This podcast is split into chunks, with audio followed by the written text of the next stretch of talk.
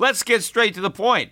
You want to grow your portfolio to deal with the rising cost of inflation, to pay off your debt or your mortgage, pretty much anything standing in the way of you and financial freedom, right? Well, with Yahoo Finance, you can get access to the news, data, and tools that you need in order to help you reach that financial freedom. And when it comes to your financial future, you think you've done it all. You've saved, you've researched, you've invested all that you can. And now you need to take those investments to the next level by using what every financial great uses. Yahoo Finance. For more than 25 years, Yahoo Finance has been the brand behind every great investor. They're the number one finance destination, producing a holistic look at the financial news cycle, including breaking news, original perspectives, analyst ratings, independent research, customizable charts, and so much more. For comprehensive financial news and analysis, visit the brand behind every great investor, yahoofinance.com, the number one financial destination. That's yahoofinance.com.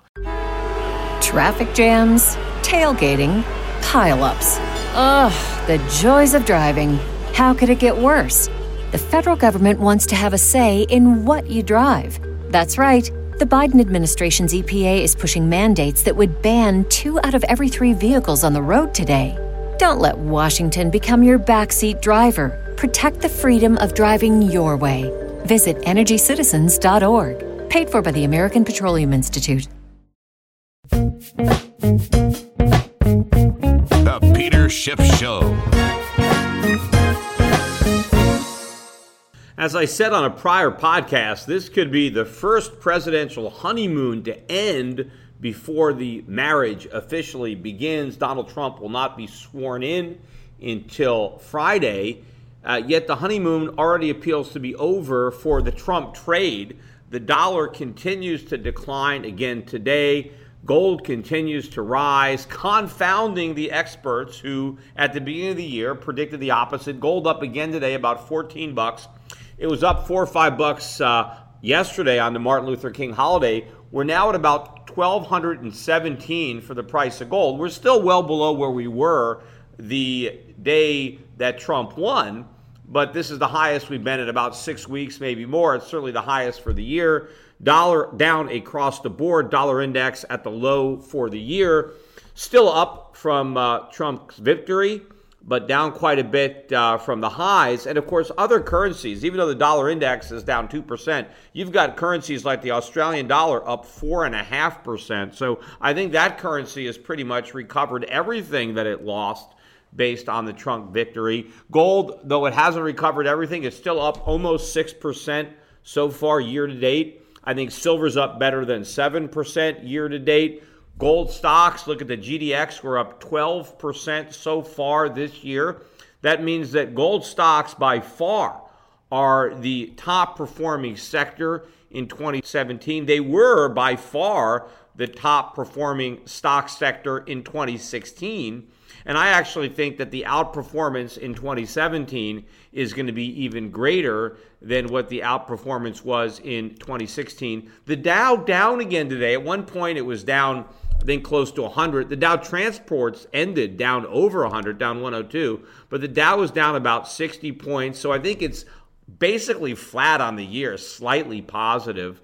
The Nasdaq was down 35 points. S&P down as well. Maybe the S&P is still up about 1% on the year. So U.S. stocks are barely moving when foreign stocks, some of these emerging markets are up huge, some of these stocks that we have, especially when you price them in U.S. dollars. But all the foreign markets thus far in 2017 are beating the U.S. market. And again, that is not what all of the experts were expecting. That's not what they were forecasting. Anybody who read some of the early forecasts from the first week of the year, the first couple of days, or the end of last year, it was all about the Trump rally and America is back and he's going to make America great again.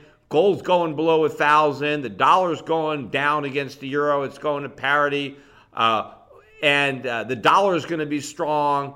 The opposite is happening just as I had been suggesting it would. In fact, even today, one of the reasons that they're blaming for the dollar's decline is some negative comments that were made by Trump himself about the dollar being overvalued. Now, why this would surprise any currency traders is beyond me. Donald Trump always talked about the overvalued dollar as he was a candidate. I mean, he didn't always say the dollar is overvalued. He would say foreign currencies are undervalued, which is basically like saying the same thing, only using different words. But he campaigned on reviving our manufacturing by depressing the value of our currency. If he wants foreign currencies to appreciate, then by definition, he wants the dollar to depreciate. And so the dollar is depreciating, and I think it has a long way to go. And I'm amazed that currency traders are surprised by this. This is obviously what's going to happen. I mean, this is what happened to the dollar when George Bush replaced Bill Clinton. And I think the same thing, only worse, will happen now that Trump is about to replace Obama, because I believe the dollar is actually more overvalued now than it was then. And I believe the U.S. economy is in much worse shape now than it was then. And I believe the deficits that we're going to have under Trump will be much greater than the deficits that we had under Bush. And these deficits are going to weigh heavily on the value of the U.S. dollar. And of course, monetary policy is already much easier than it was when Bush came in. And it's going to get even easier still as this stagflationary environment unfolds early in the Trump term. But it wasn't just Donald Trump that was making comments about the dollar being too strong. You had Anthony Scaramucci, who is a advisor to Donald Trump, was so in the campaign. He helped raise money for Donald Trump. He's going to have some capacity. He's going to be advising him in an official capacity, is over in Davos. And he is, the only Trump guy to actually have made the pilgrimage to the Swiss Alps to hang out with all the hedge fund guys, because, these are his peeps and he's been going there. But he's now basically, I just read today that he sold Skybridge, which is his company, which is really a fund of funds, right? What Skybridge does is they take money from investors and invest it in a bunch of other hedge funds.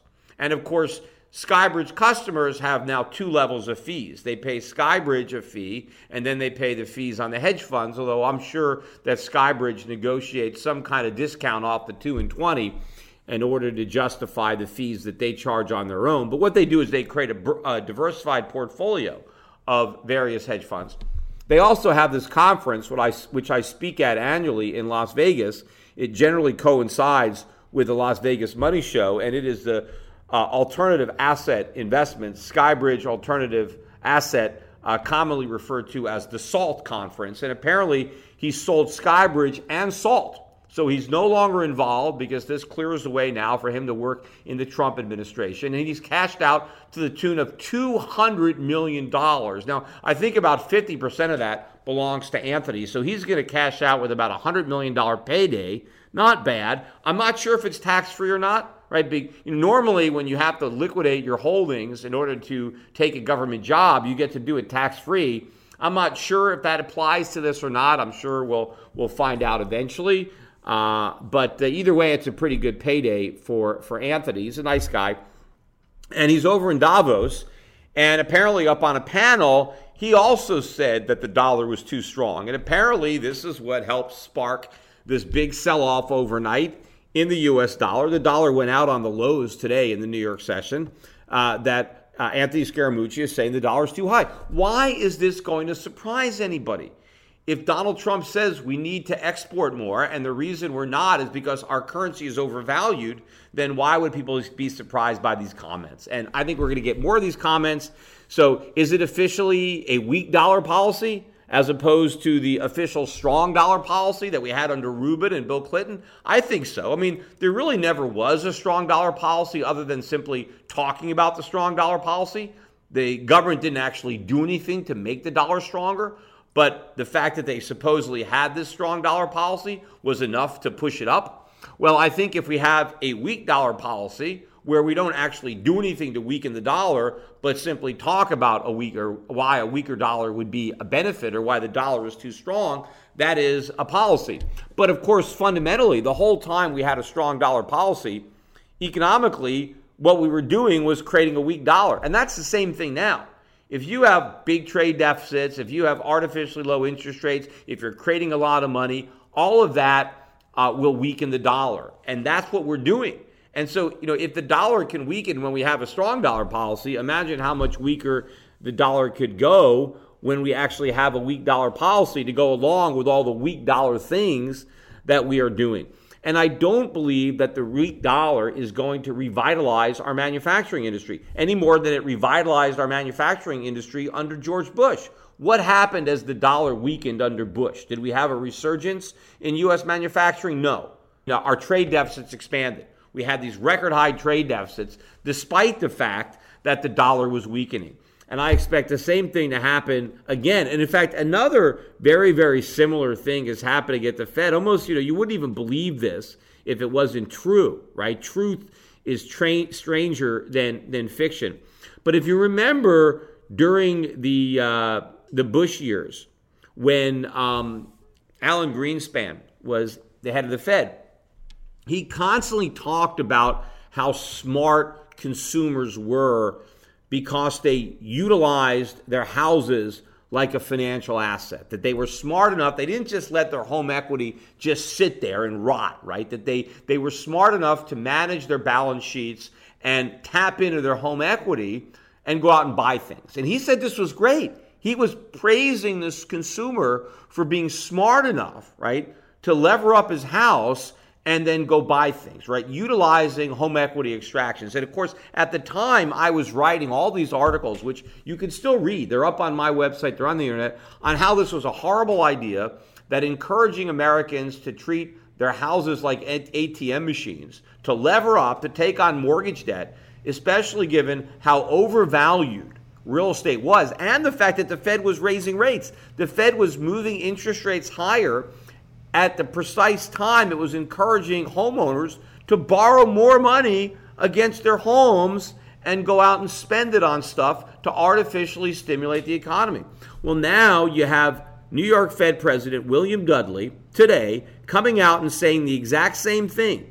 He says that it would be prudent if homeowners were to tap into their equity and then go shopping.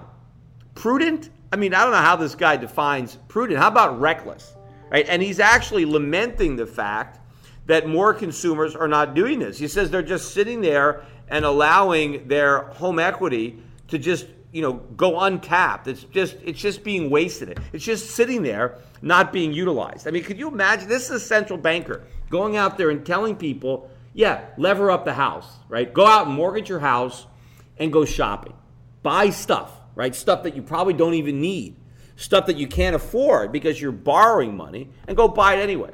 You know, Dudley said that if consumers would borrow against their home equity, that it would be a boost to consumption and it would give the economy a shot in the arm. Yeah, a shot of heroin. That's what it would do. That's what it did before. Why would we want to encourage homeowners to take on more debt? That is why the financial crisis was so bad. That is why when real estate prices went down, so many people defaulted. You see, what happened is, let's say somebody bought a house early in the bubble. Let's say they bought a house for $300,000 and they had, even let's say they put $50,000 down, which most people probably didn't do, but let's say they put down $50,000 and they borrowed $250,000. Let's say the house went from $300,000 to $600,000. It doubled. But during that time, they borrowed another $200,000 and spent it. They bought a car, they took a vacation, maybe they bought a rental house, whatever. They did exactly what Dudley is suggesting they do now. They did what Greenspan was suggesting. They went out and borrowed. So instead of a $250,000 mortgage, they now have a $450,000 mortgage. Now the house that they originally bought for $300,000 goes down to $400,000. Had they not borrowed any money, right, they would still have like $100,000 of equity. But because they borrowed all this money and spent it, now they're underwater, right? Their house is now worth less than the mortgages because they tapped out, they extracted so much equity. So now what do they do? Well, now they just, you know, default. They mail in the keys, or they stop making their mortgage payments. They stop paying their property taxes. They stop making routine repairs because, you know, they don't want to repair the bank's house, right? That is what exacerbated the decline. And do you think these idiots learned anything from their prior mistakes? No. They just want homeowners to do exactly what they did in the last bubble because they're desperate to try to keep consumers spending. And so they've run out of money. And so these guys at the Fed say, hey, wait a minute, you still have some equity in your house, Forgetting about the fact that that is a bubble and all that equity might evaporate, just tap into it now. While banks are still dumb enough to make you the loan, go out and borrow the money and buy some depreciating to consumer goods. Just go buy some more stuff that was made in China so that we can import it and run up our trade deficit so we can goose the GDP a little bit. This is what these morons at the Federal Reserve are saying. You know, I'm reading the article, and if you the title of the article, it's like, hey, New York Chief Fed Dudley has an idea. Homeowners should tap into their equity. Yeah, what a great idea. Man, how did he come up with this one? Wow, man, This guy's got a PhD, right? This is one of the smartest guys out there because he's the president of New York Fed. And, you know, he came up with a brilliant idea, right? Lever up your house, treat your house like an ATM, and go out and buy a bunch of stuff. This is brilliant.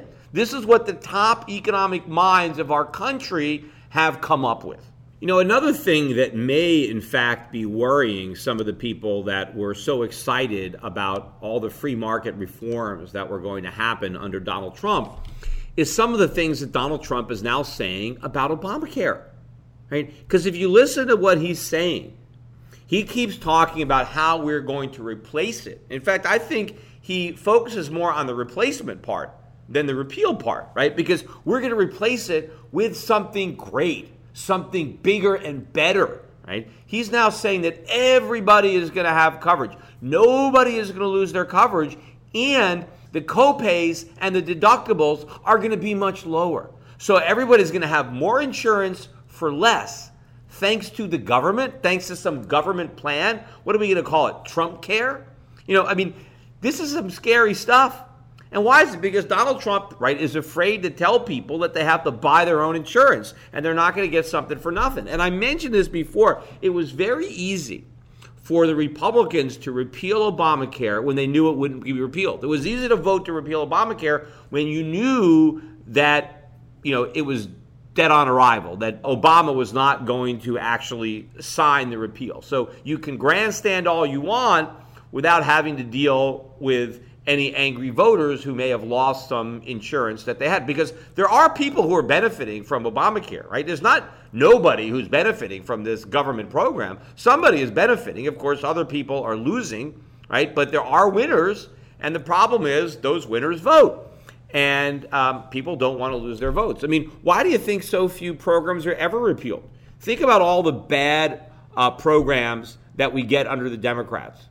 When Republicans replace them, do any of them get repealed? No, they never get repealed. The Republicans just layer on more bad programs of their own. And so we get more and more government all the time, no matter who's in office. And people were so optimistic that, well, all this is going to change under Donald Trump. Why? I mean, it would be great if it did, but, you know, I'm from Missouri, right? Show me. I want to see some changes before I go ahead and believe them and bake them into my assumptions and start making investments based on all this deregulation that I think is going to happen because, what, a politician has promised that it's going to happen? I mean, even though Trump is not a career politician, he is now a politician. He's in politics, right? And so he is acting very political, certainly with respect to his rhetoric on the replacement for Obamacare, which is one of the reasons why they may never repeal it.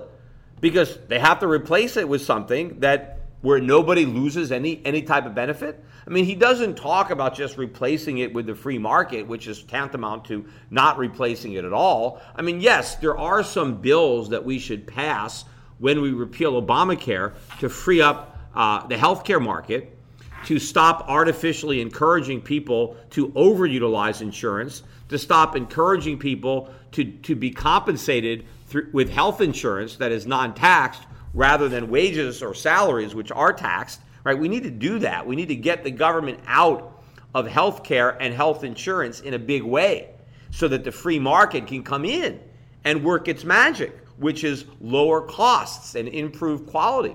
But there is no free lunch. There is nothing. There is no something for nothing.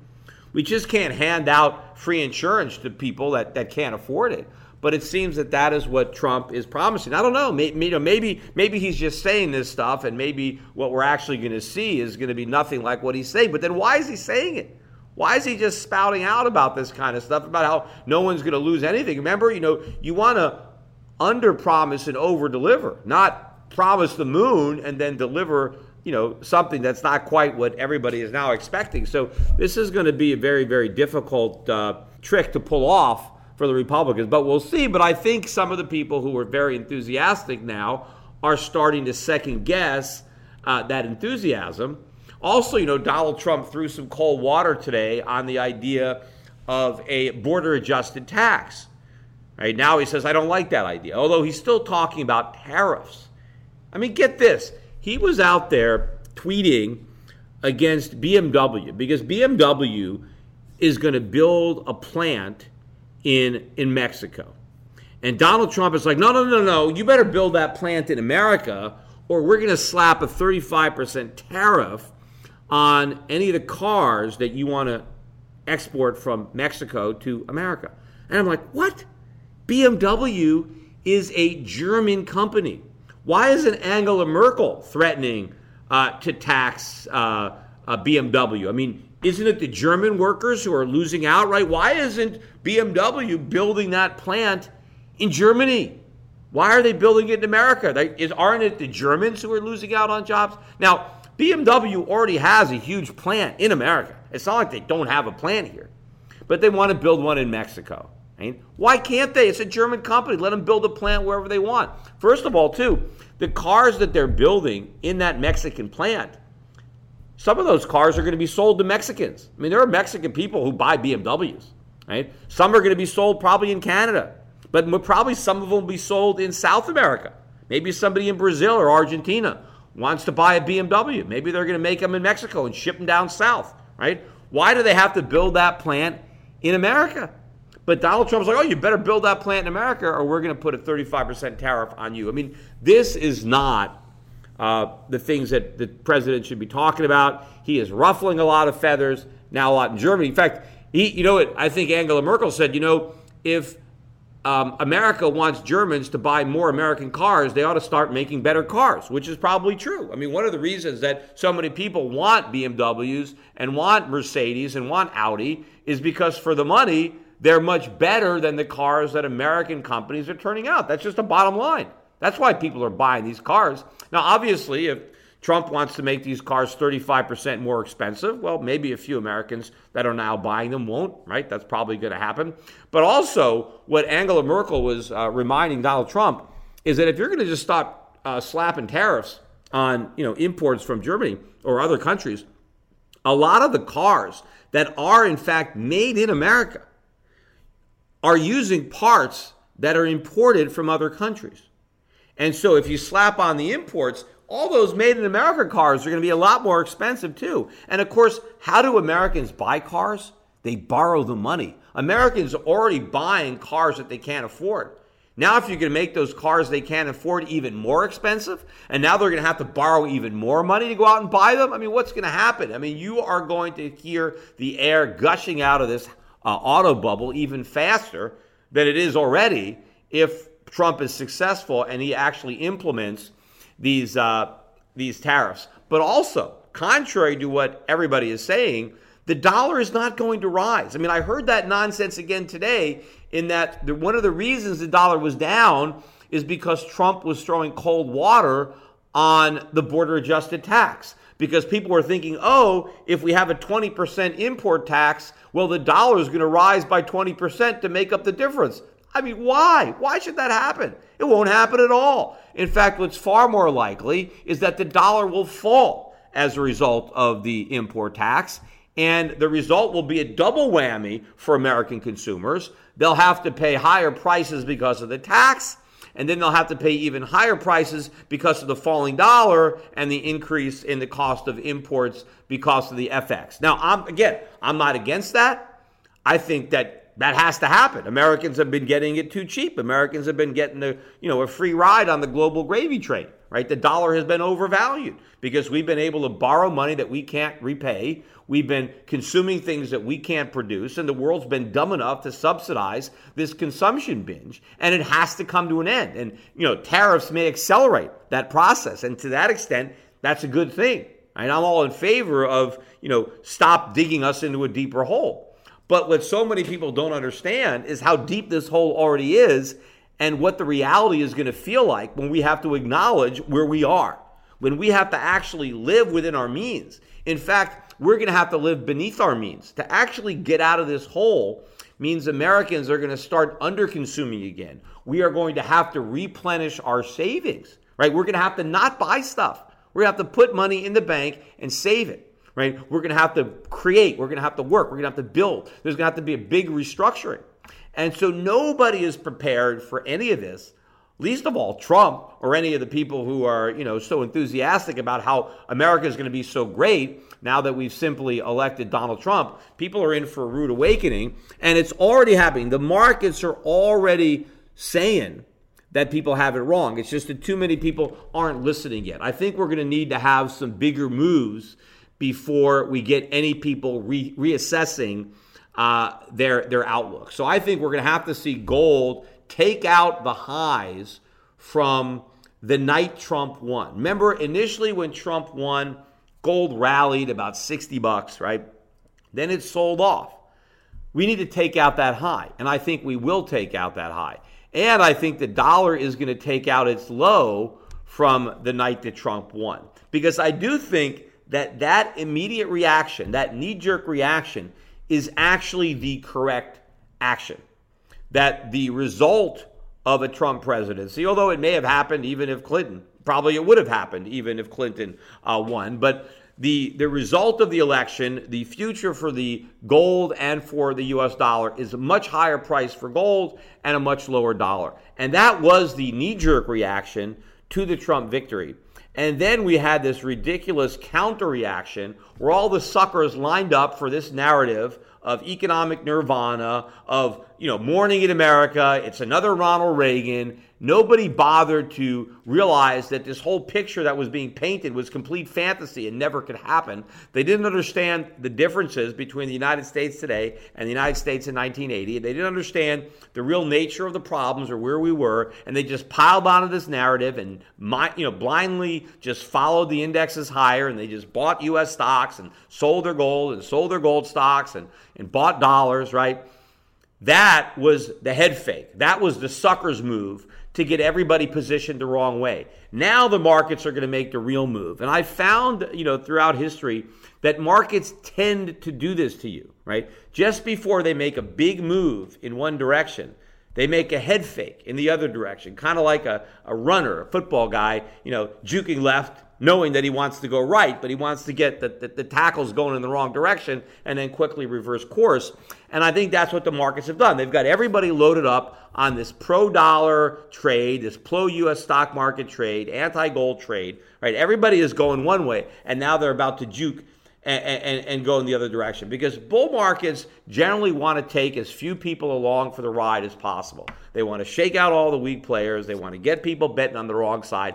And then what's really going to fuel this market, the next big move, is going to be fueled by all the people who bet wrong when they realize that they're wrong and they want to, cash out, right? They want to stop the losses. They want to stop the bleeding and then jump on the bandwagon. They want to get on the winning trade and cut their losses on their losing trade. So that's going to fuel the momentum. And then you're going to see an even bigger move down of the dollar. You're going to see an even bigger move up in the price of gold.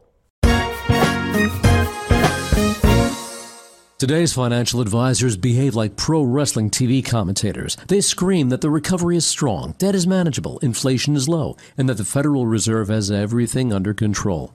They may be oblivious, but the danger is real. Looking beyond the media hype can open a world of broader investing ideas. Euro Pacific Capital is a registered investment advisor that offers stock-focused wealth management services that closely follow the strategy of our founder and CEO, Peter Schiff. We concentrate on those countries that are more closely in tune with Peter's vision of how capitalism is supposed to work. And these investments are not hard to find, provided you know where to look. Isn't it time you change the channel and let Euro Pacific put a little reality back into your portfolio? If you live in the United States and have $25,000 or more to invest, call 800-727-7922. That's 800-727-7922. Non-U.S. residents access similar strategies through Euro Pacific Bank at europacbank.com. Euro Pacific Capital and Euro Pacific Bank are affiliated companies. Hi, this is Peter Schiff, and long before foreign governments were buying gold, I urged my clients to put 5 to 10% of their portfolios into physical precious metals.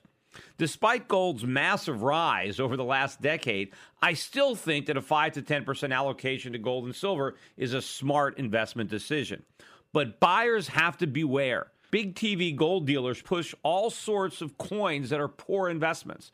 Bait-and-switch deals, price protection guarantees, leveraged gold accounts. These are just a few of the sleazy tactics used to swindle inexperienced gold buyers. My gold company is different. We never offer a coin or bar unless I consider it to be a good investment. I want my customers to be educated. That's why I'm offering you a free research report exposing the biggest scams and ripoffs in the industry. Download my report, Classic Gold Scams and How to Avoid Getting Ripped Off, for free at goldscams.com. This report tells you everything you need to know about how to avoid losing thousands of dollars with scam gold dealers. It even tells you how to tell if a salesman is lying to you on the phone. This is a must-read for anyone considering a gold or silver investment. Download this free report today at goldscams.com. That's goldscams.com.